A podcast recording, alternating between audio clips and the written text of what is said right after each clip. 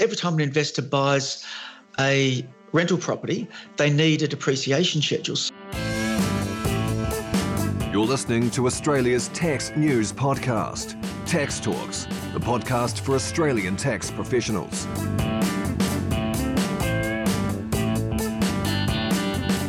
Welcome to episode 208 of Tax Talks. This is Heide Robson, and thank you to Class for sponsoring this episode.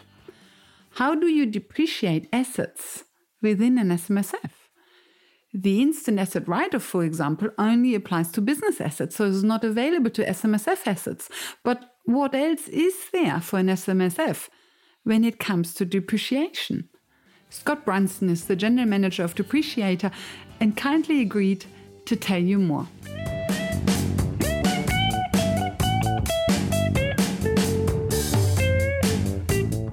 I don't there is a difference between depreciation for passive investors and SMSF. Hence, it doesn't matter whether the property sits within an SMSF or outside of an SMSF, as long as it's not an business asset, the depreciation is exactly the same. Do you agree? From our perspective, there really isn't much difference whether a property is owned by an individual or owned by a self managed super fund. The only distinction that matters is whether it's a business asset or whether it's a passive investment. That's the only distinction that matters because there are different depreciation methods allowed in the Tax Act for business assets or passive investment. But also, when the changes came through in 2017, when they changed the, uh, the treatment of assets, they only affected residential property. They did not affect commercial property. And they affected residential property owned by individuals and self-managed super funds. So from the ATO's perspective, individuals owning residential property and self-managed super funds owning individual prop, uh, owning residential property were treated in the same way. The depreciation routes never distinguish between an SMSF property or something that is outside of an SMSF. There's always just the big distinction between business or non-business and then of course whether it's residential or commercial. Yeah that's right. So there's a distinction if individuals or self-managed super funds own commercial property because commercial property wasn't affected at all by the changes. So if a individual owns you know purchases a second-hand house they can't claim depreciation now on the assets just on the building. But if that individual purchases a factory a small factory then they can depreciate the assets in the factory. So in that perspective, the individuals and self-managed super funds are, are, are treated identically.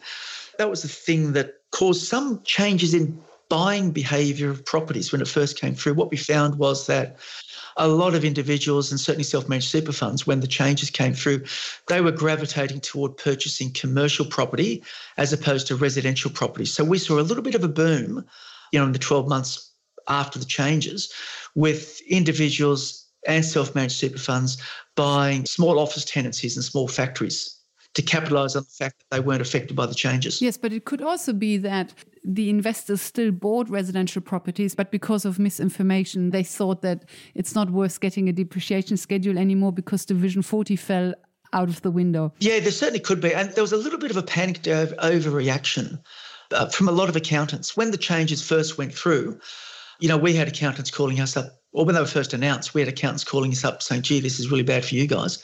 And we would say, well, it's not really, because they just automatically thought that depreciate it was all over for depreciation. And to be fair, I think accountants heard stuff in the first few days when there was very little detail around the changes. And it wasn't for some months before there was a lot of detail before these changes were were fleshed out. And by then, a lot of accountants had moved on to thinking about other things. So what was left in their heads and in the heads of some of their clients was that depreciation, certainly on secondhand properties, wasn't really worth thinking about anymore. So we had to go through a bit of an education campaign with accountants and say to them, look, yes, there were changes. They only affected these sort of properties owned by these sort of entities and that there is still lots of depreciation available for your clients to claim. We made a video, we commissioned some some papers, we sent those out to accountants. So it took us, gosh, at least six months to turn around the perception that depreciation really wasn't worth doing anymore. And we worked hard at doing that. And we called up lots of accountants and we explained it to them when we, we as I said, we produced this video and sent that out to them. And we eventually managed to get them to understand that there's still lots of depreciation to be claimed in lots of uh, residential, you know, secondhand residential properties.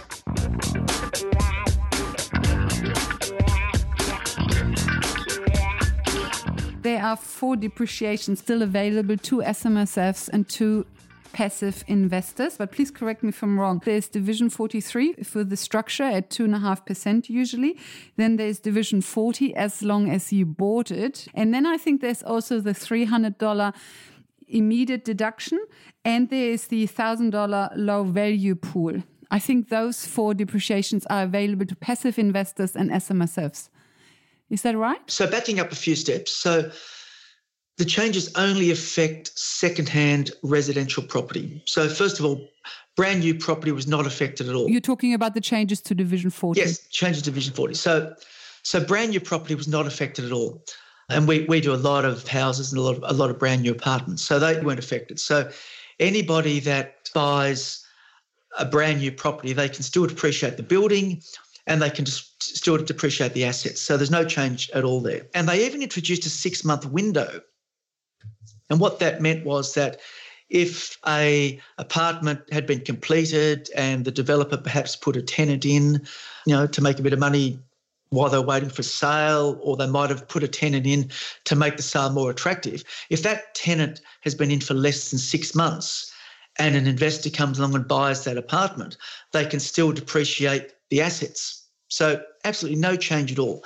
And even backing up a few steps, the reason these changes came in is that what was happening was let's say there was a house built 15 years ago and it was built 15 years ago and an investor bought it and they started to depreciate the building at 2.5% and they depreciated the oven and they owned the property for four or five years and they depreciated a lot of the oven. And then they sold that property to a second investor. Yes, and they used the diminishing value. So basically, got most of the um, depreciation through in the first four years, and then they sold it. Yeah, exactly. So they might have claimed 80% of the value of that oven in the first four years or something. And then they sold that property to another investor, and that investor started to depreciate that oven again.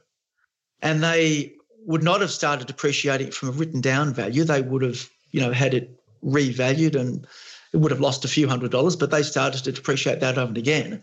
So they depreciated it for four or five years, and then they sold the property to a third investor, and the third investor came along, and they started to depreciate the oven. And so everybody used the diminishing value to depreciate their own. But at the start, when they came in, they would have assumed that everybody else used the prime cost method. Nobody knows what a previous owner may or may not have done. So it didn't matter.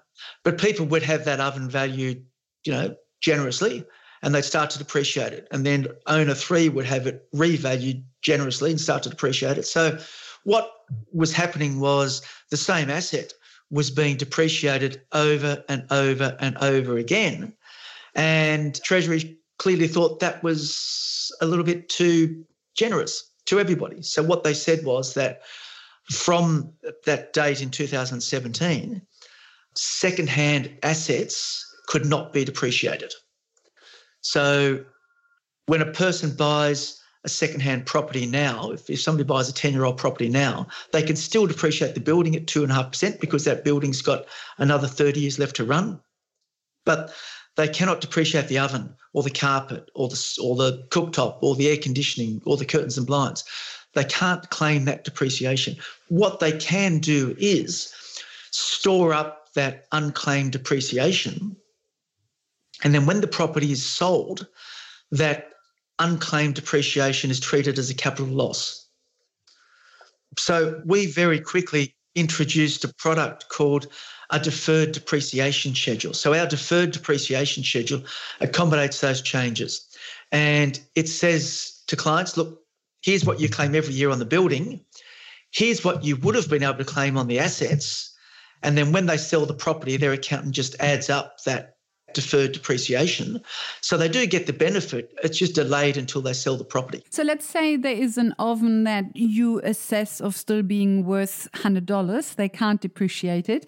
When they then sell, then the um, investor basically claims a capital loss of $100 on that oven. Yes, yes, yeah. So, so what it does is it reduces their capital gains tax on that property.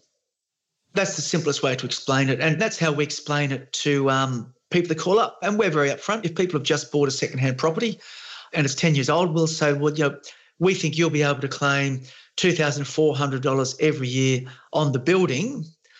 The depreciation on the assets we'll put it in the schedule. You'll claim that when you sell the property. And people understand that, and accountants now understand that. And people say, oh, well, you know, $2,400 per year, that's still a good tax deduction. It's still worth doing.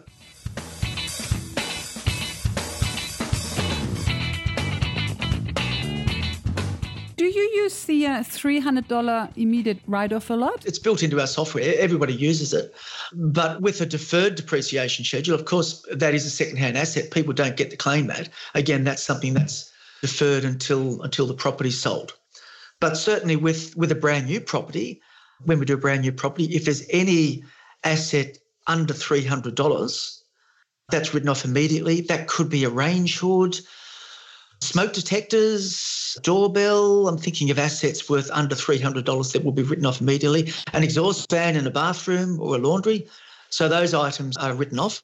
For the $300 depreciation, you need to have acquired the asset. That $300 only applies to brand new assets or also to used assets? It applies to any asset. I mean, any asset that we assess that is worth under $300 can be treated in that way.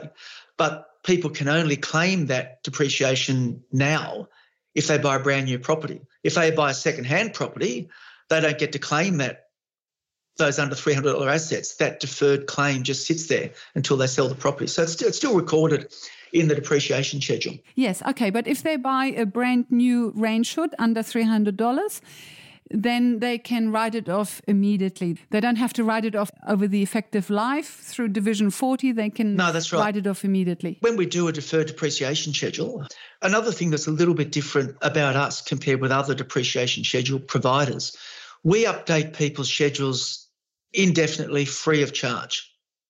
What that means is if we've done a deferred depreciation schedule or any sort of depreciation schedule for somebody, and next month they they identify a new oven or a, a range hood or a, or a hot water heater or whatever, we add it to the schedule and we don't charge to do that.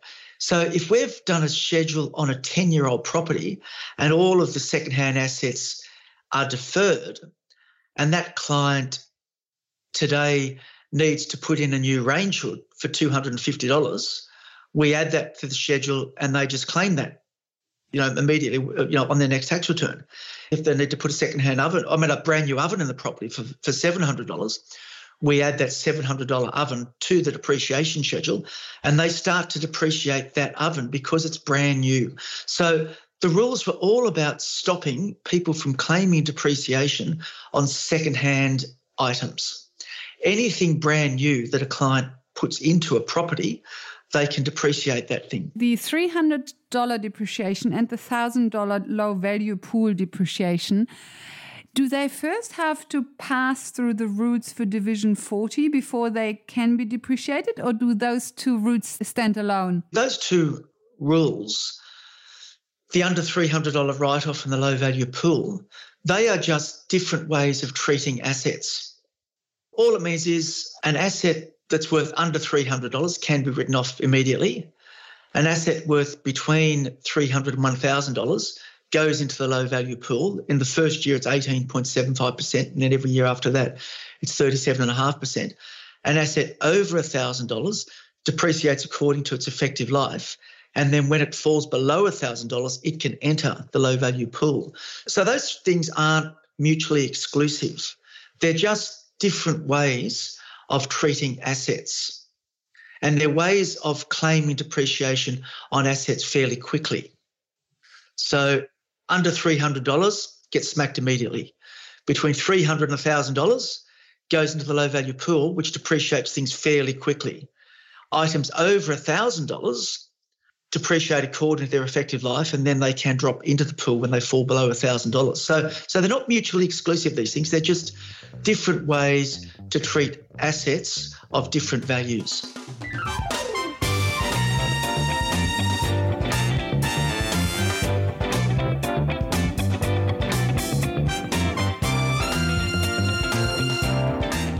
Do you wish that the 30,000 instant asset write-off comes in for passive investors? No, I don't think so. I think the under, we're talking about um, commercial property, the instant asset write-off. I don't think there's a, need for that to come into residential property. I, think the depreciation for residential property is already fairly generous.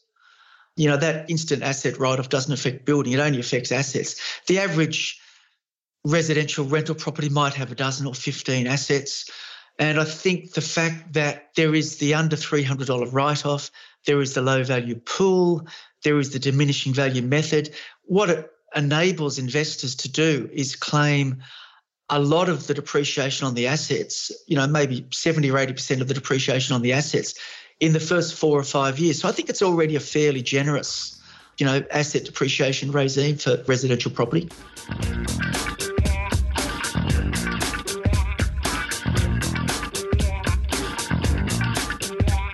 Just mentioned the diminishing value.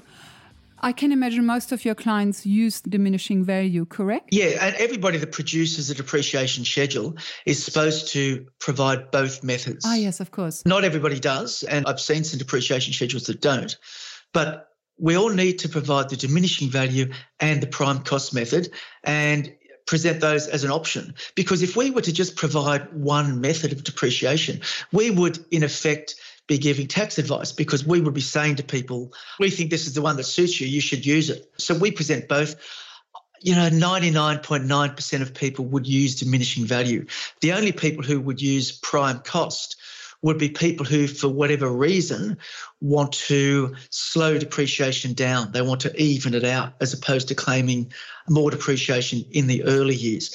Most mums and dads, you know, who invest in residential property, the time when they are under most pressure is in the first couple of years after purchasing that property. It's been a a big deal for them. They've got, you know, they might have gone for two months without getting a tenant.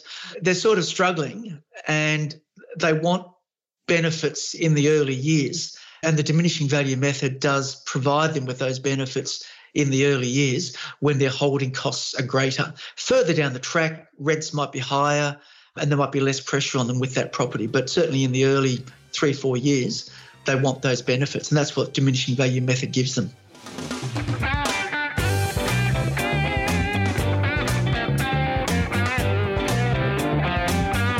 Do you usually use the commissioner's effective life? Yes. You are able to vary the effective life. You know, the effective life is something that uh, is something the taxpayers can vary. You would need to have a genuine reason to vary that effective life. So, so let's say, for argument's sake, you're an investor and you own a property in a mining town. And for some strange reason, you've carpeted that property and you rent the property out to miners. I'm just making this up. You rent the property out to miners who wear their boots in the house. A carpet has an effective life of 10 years. You may argue as a taxpayer that you think given the location of the property, given what is the sort of tenants you're getting, the way it's being treated, that 10 years is too long as an effective life on that carpet. So you may want to, you know, change that. We follow the effective lives. I think the effective lives are fine. I think, you know, 10 years for carpet is fine and 12 years for an oven. I think all those effective lives you know, to me make sense. And of course, with the diminishing value method, you know, the depreciation is stacked up the front anyway on those items. So it's not as if it's spread out over 10 years. Sorry, I have another question for you. And that is in the emails we exchanged beforehand, Scott, there is a talk about when a property is purchased and when there is a change of use. Can you elaborate on what that is? I've never thought about the issue of a change of use. Yeah, so I think what we should do is talk briefly about because this is all tied to the changes that came through in 2017. It's to do with the treatment of, of secondhand assets. So, so when the changes came through in 2017, in, in mid 2017, and then, and then when they became legislation later, it was all to do with preventing people from depreciating second-hand assets in residential property. Didn't affect commercial property at all. Didn't affect properties owned by businesses. It affected properties owned by, by individuals and self-managed super funds, and those properties had to be residential. So that's the first thing. So it affected the depreciation on the assets. And the rule was that if you purchase a property after the 9th of May 2017 and the property is second hand, you cannot depreciate the second hand assets in that property. So that was really clear. And everybody kind of got that and understood it. And it wasn't until a few months down the track was that, where there were some more details that came out. And what they said then was that if you've lived in your home, so, so let's say you bought a house five years ago and you lived in it and it was your home. So you purchased the property, you exchanged contracts on the property before the 9th of May 2017. You, you owned it, you know, three years before that. So you're, you're sort of clear of that date. And then let's say you decide to rent that property out today even though you bought the property before the 9th of May 2017, if you start to rent that property out after 1 July 17, the assets need to be deferred. And a lot of people, a lot of accountants, miss that second date. And we have conversations, well, Steve has conversations almost daily with accountants saying, well, hang on, hang on, hang on, hang on. I've just got this depreciation schedule for my client. They bought that property five years ago. They bought that property well before those changes came through. How come they've got a deferred depreciation schedule? How come the assets are deferred? You guys have made a mistake. The fact is that they started to rent out that property after 1 July 2017. So they need to defer those assets. So when we talk about a change of use, that property has changed from being used for personal purposes. It's now become an investment property. And because it became an investment property after 1 July 2017, the depreciation on those assets now needs to be deferred. So that's tripped up a few people. And it's also tripped up people with holiday houses. If people have a holiday house and they might have owned it for, you know, five or six years or 10 years, and they've claimed depreciation on the building, and you know that's not affected. They, they keep claiming that. If they use that holiday house themselves for personal purposes, they can now no longer claim the assets. The depreciation on the as- those assets needs to be deferred.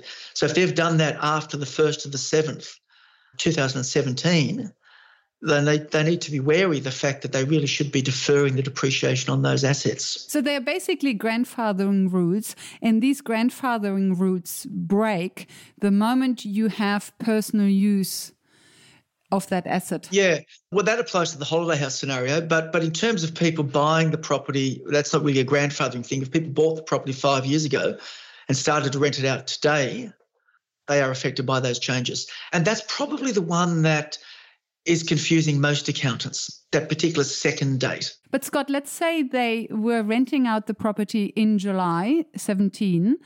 Then in 18, they took the, let's say it's a holiday house, they took the holiday house off the market, just used it privately. And then in 19, rented it out again. Then in 19, they couldn't depreciate those. That's correct. Those old equipments anymore because by having private use after July 17, they basically broke the grandfathering rules. Yes, they've broken the you know the chain or the link, so they've got to defer the depreciation on those on those assets. But anything they purchase brand new, as, as I said earlier, anything they purchase brand new for that property, they can depreciate the cost of those items and we just add those to the schedules. And I like it that you talk of deferring depreciation. So rather than losing depreciation, it's just deferred. I like that because it highlights the fact that you still get something, and that is a capital loss. A lot of people, when they buy a rental property, they have a plan. They don't. They don't envisage holding it, you know, and passing it down to their children. A lot of people that we talk to, they find an opportunity. They think it's going to be good. They might hold it. You know, they might plan to hold it for four or five years and then offload it. They'll buy when a market is in a bit of a slump. There's people at the moment, we've got investors in the moment looking in Sydney because prices are down in Sydney relative to where they were, you know, 18 months ago. So there are people that buy properties in a bit of a slump. They find an opportunity, they will buy the property, they'll add value to it, and they'll look at turning it over in three, four, five years' time. So those people don't see that depreciation as being lost. They do see that benefit as just being held off for a little while.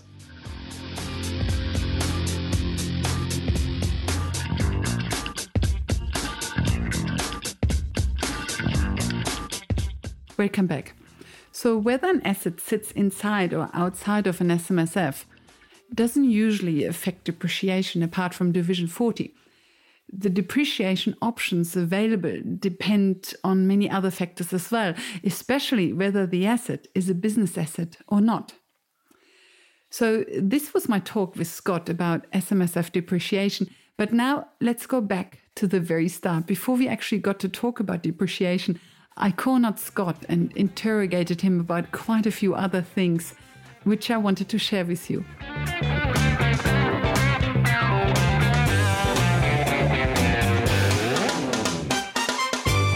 I was very pleasantly surprised when I realized that Depreciator is integrated with Class. Yeah, we did that about, gosh, it must be about four years ago now. And Class approached us because they wanted to be able to have a depreciation option in the software. So, and we had done work for Count Financial for about 15 years. And there was some relationship between class and count. So we were a natural fit. And it took a fair while to get the integration working, but it's fabulous and it works really well. But that's quite unusual that the uh, accounting software approaches an app for integration, correct? Well, we're not really an app. I mean, we're we're a provider. You're more a software provider. Well, yeah. I mean, we certainly use software and we developed our own software to do what we do. But in one sense, we're a sort of an old fashioned business because a lot of the time what we need to do to do our job is send a quantity surveyor into a property to inspect the property and measure it up and gather all the information. So, on the one hand, we are an on the ground business with people actually driving around doing the work, but we do have fairly sophisticated software that we built ourselves. And Class needed somebody that was good at that end of the business, but could also service their people around Australia in terms of being able to send people out to properties to inspect those properties. Was the integration with Class relatively tedious because you were one of the first providers to integrate with Class? They have other providers that provide all sorts of different related accounting products. I think any integration is tedious. Let's face it. anytime two companies need to integrate their systems and software, it's desperately tedious. And it did involve a lot of testing, lots of trials, and a lot of work. But when it all went through, we're amazed at how smooth the whole system is. So the way it works is people that use class, accountants that use class, they can order or make an inquiry about a depreciation schedule via the software. We get the property info into our system, and a lot of the data is already pre populated that comes from the accountant. We then work out whether it's worth doing a depreciation schedule on that property. And if it is, we proceed and we do it. And then when we've done the depreciation schedule, it's sent back as a class CSV. And that only takes a couple of clicks to upload into the software. So it's a very, very simple system that we've built, but there was a lot of tedium in arriving at that simplicity. So the accountant needs to upload a CSV file. You don't feed the information directly into that class account. No, the accountant still needs to upload it, but it really is only a couple of clicks. And I can imagine the reason you did that was so that the accountant has full control of what's happening with the account. Yes, because I think it's important that an accountant sees what they're about to put into somebody's into somebody's account. So yeah, so they they are able to review it, and then they just upload it with a couple of clicks.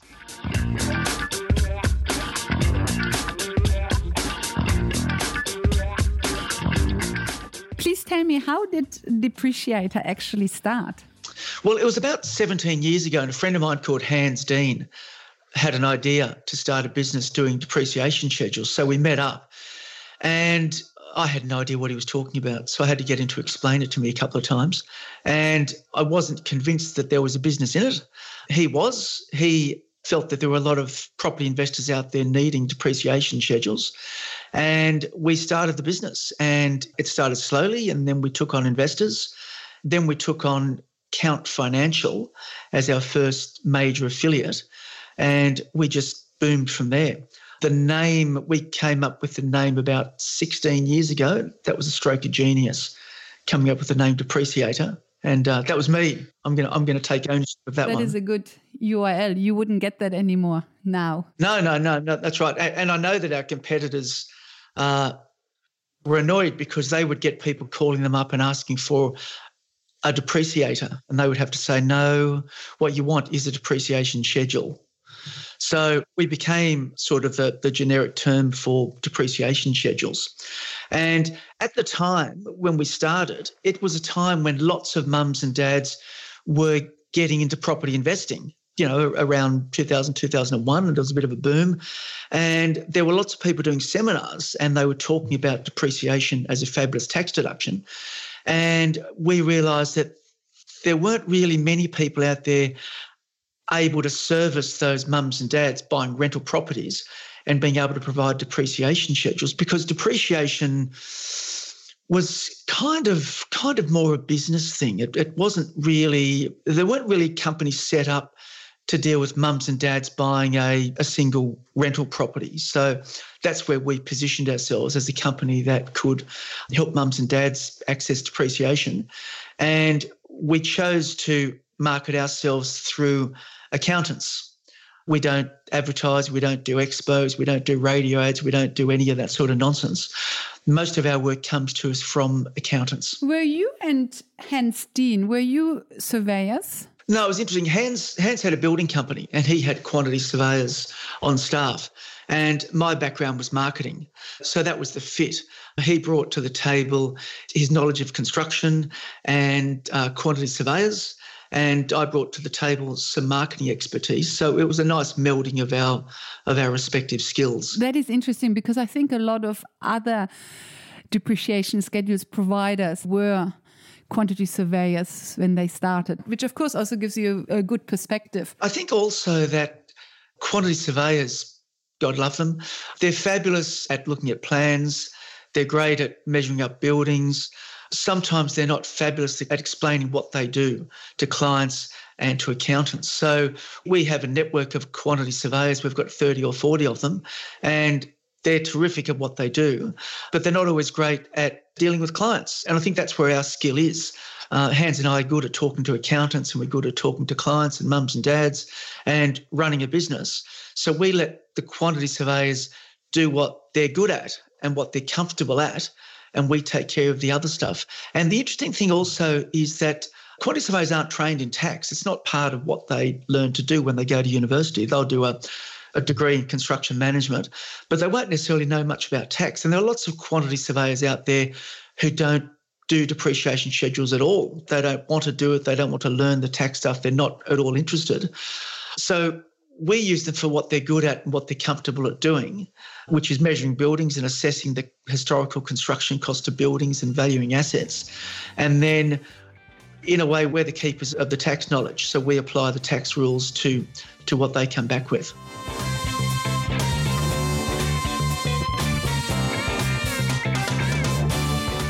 Do you think there are big changes coming to the industry, or do you think there's a bit of level road ahead? Look, I think that we all went through some changes in. Um, in late 2017. With Division 40. So, the biggest challenge to providers of depreciation schedules is basically the legislative changes that are coming through in a fairly regular trickle of change. Yeah, well, there are fiddles on the edges often, and they tend to be insignificant. There was a major fiddle in 2017 with, with the treatment of assets in secondhand properties. And that caused a bit of a hiccup. And what we did was we jumped on it very quickly and we developed a new product called a deferred depreciation schedule. And we rolled that out, you know, within a month or two that took into account the changes. So we were the first people sort of, you know, to, to roll out something that accommodated the changes. From our business, we depend upon transactions. So we've had a bit of a slow period, as everybody in our industry has. And what affects us isn't the value of property. The fact that property in um, Sydney and Melbourne has had a bit of a slide in value is incidental to us. What we depend upon is investors purchasing property. we depend upon transactions and turnover of property, and that's certainly slowed down. So, over the last couple of years, investors have found it difficult to borrow funds to buy property. So, there's been fewer investors buying property, and that's affected us and it's affected every company in our industry. Yes, of course, because the depreciation schedule you prepare basically lasts for the lifetime of the property. It does. And every time an investor buys a rental property, they need a depreciation schedule. So if investors are struggling to buy property, which they have been over the last couple of years, there are fewer depreciation schedules being ordered. So that has affected our business. But we're lucky that we have a very scalable business. We were able to scale back our business with no damage to the business. And we have about 30 or 40 people around Australia. So as soon as things turn around, and it looks like they are starting to turn around, we can scale up again and capitalise on the next boom, which will inevitably come in the next couple of years because that's what booms do.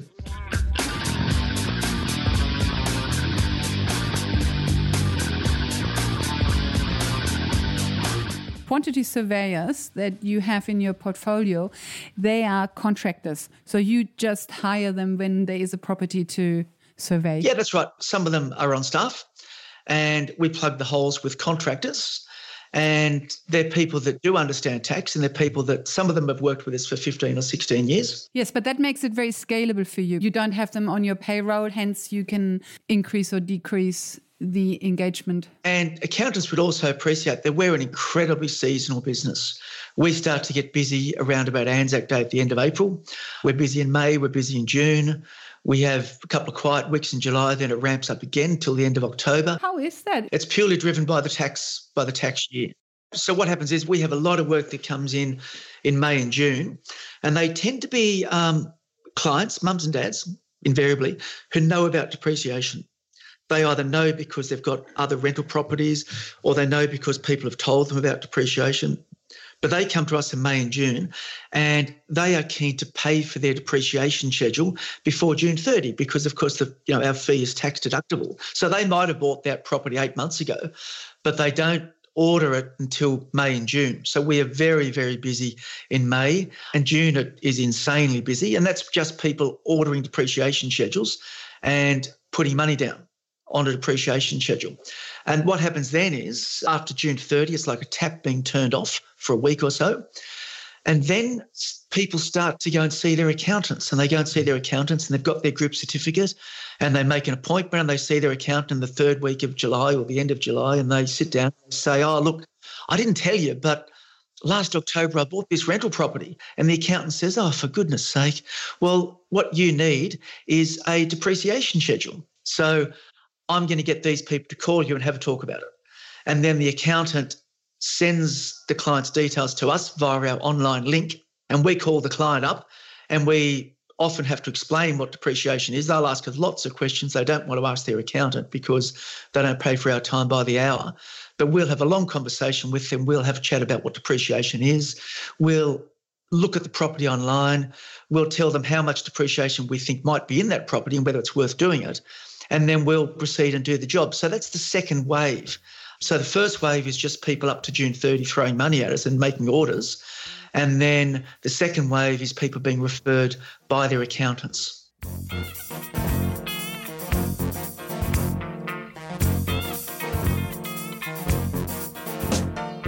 The online link that accountants use, that is via your website, correct? It's not directly through Class, for example, if the property happened to sit in Class. So there's two separate mechanisms. If accountants are Class users, they can order a depreciation schedule through Class, through the software. They go to the property worksheet and they tick a button that says inquire about depreciation. So they can submit an inquiry that way. But we, of course, deal with lots of accountants that don't use Class or that want depreciation schedules for properties that are not in self managed super funds. And we provide accountants with a link and they use that link to send an inquiry to us. And what we do with those inquiries is when they come in, they pop up into an inbox in the office.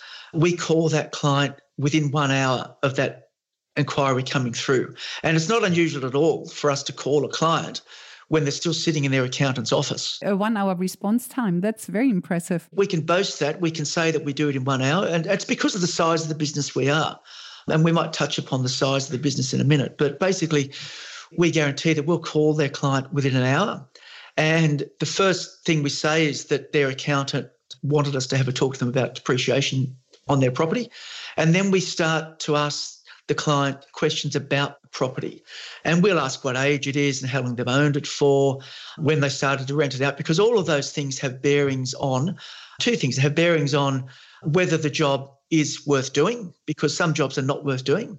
And they also have bearings on how we tackle the job.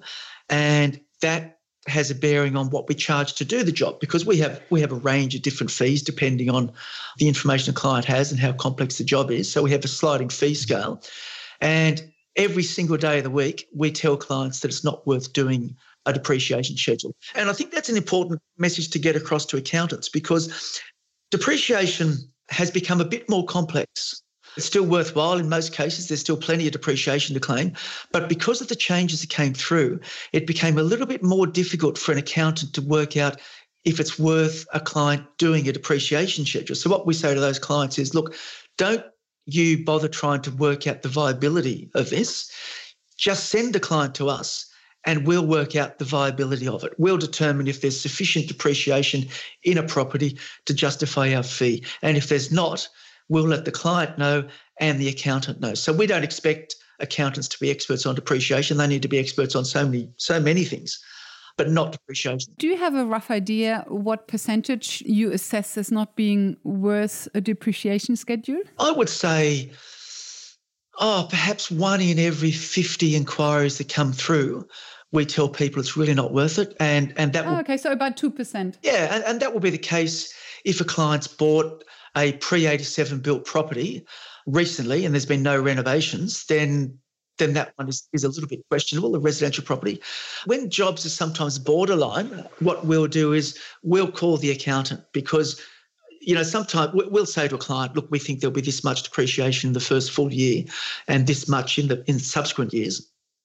And sometimes they don't know whether they should proceed or not. So we'll often call an accountant and we do this probably, you know, at least daily and we'll say, look, we've just had to chat to your client about that inquiry you sent through. We think that we will find this much depreciation in the first part year and this much in the next full year, and this is what our fee will be. Do you think it's viable for your client for us to proceed? And sometimes I say, yep, yep, look, I've just had a quick look. I think it is worth doing. And sometimes I say, well, probably not because it looks like they're going to sell the house next year or whatever. So we're, so we're guided by them.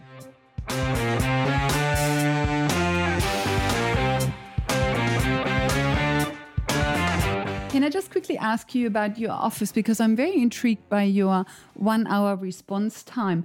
Do you have a call center that is specifically set out just to achieve this one hour response time, or how does it work? We do. And although we call it a call centre, what it is is four or five people that sit, because we're, we're in Sydney, our head office is in Sydney CBD. It's an open plan office. We all sit in the same big space. There are more people in tax season and fewer people out of tax season. But in the busy season, we'll have four or five people on the phones answering calls. And one of those people will monitor the inquiries inbox, which is where affiliate inquiries come into. So it'll come through as, a, as an affiliate referred inquiry, and they'll just jump on that and um, call, you know, when they see the lead, they check that inbox every half hour or so and just see what's there. So they will call as soon as they see a lead and they'll have a discussion. So so when we say when we talk about a call center, it's not it's not a call center in another country. It's four or five people in the office. And importantly, those people don't work off a script because every conversation about a property will take a different path.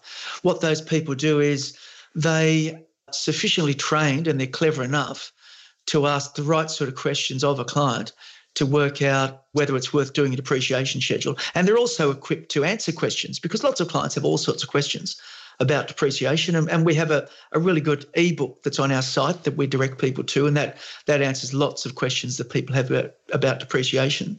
So an inquiry will come through, it'll either come through you know, via the online portal from an affiliate, or it'll just be a phone-in inquiry because lots of accountants just say to their clients, just call these guys up and have a chat to them.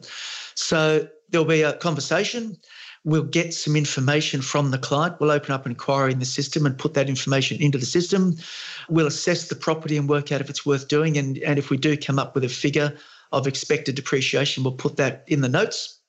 If we can get all the information we need from the client in that phone call, we'll ask them for a deposit of our fee. We will also put the accountant's email address in the job.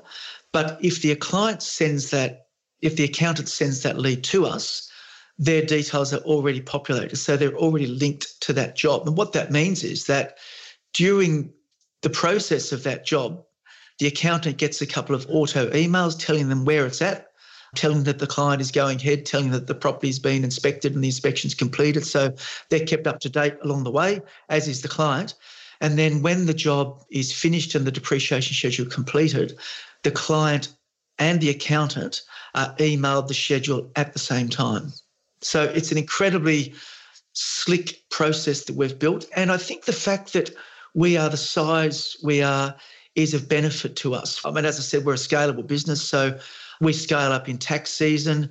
And when the next East Coast property boom comes, we'll scale up for that as well. How many depreciation schedules do you do per year? Uh, well, that's sort of commercial in confidence. I mean, let's say it's around about 5,000. So we do a fair few of these, obviously stacked for the four or five months of tax season.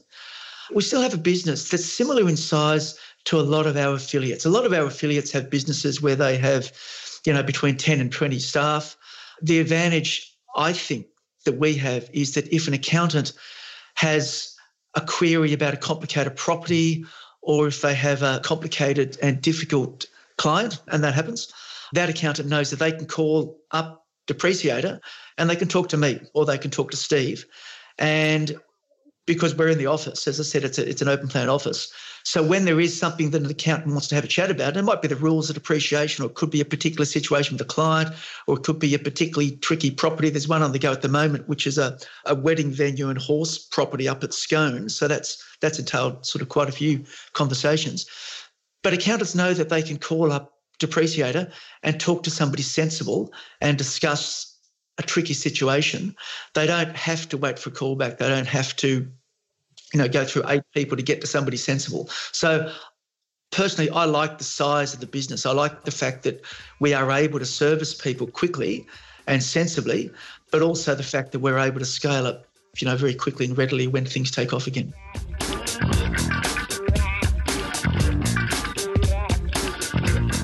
I just want to ask you one more question, and that is about the software you use. I can imagine that you custom build the software that prepares the depreciation schedules, but the entire interaction with the uh, client, have you custom built an CRM system, or do you have your system plugged into a, standard CRM like Salesforce or HubSpot or something? No, else? no, it's all ours. And we looked around at a bunch of off the shelf CRMs. We looked around at those 15 or 16 years ago and we couldn't find anything that really did what we needed it to do. So we built our own, which was a significant investment in the early days. And it's still running, and, and we have somebody that looks after it. And the benefit of having your own is that when there are changes, we can accommodate them. We can just build in the changes. And we did that in 2017, but all the way along. I mean, there are, there are a few things we're tweaking this week with the CRM. So we change stuff all the time as the business changes. That's very impressive. But I think it also enables you to have very sleek processes because you don't have integration between different software systems that need to talk to each other. Having it all in one system of course, makes the integration 100%. Yeah, it does. And, you know, we talk about it all the time. And we have a meeting every morning at 10 a.m. in the office, and, that, and that's, that's a quick stand up meeting. We have larger meetings, but often in those meetings was Steve, who's sitting beside me. He deals mostly with the affiliates. He'll suggest something that he thinks would be good for our software to do that would help him better serve the affiliates, or it could be something that the affiliates, you know, have requested or would make their lives a bit easier. And because it's our CRM and our software, we can get it built. So we'll take on board suggestions and requests from accountants and build them into the system.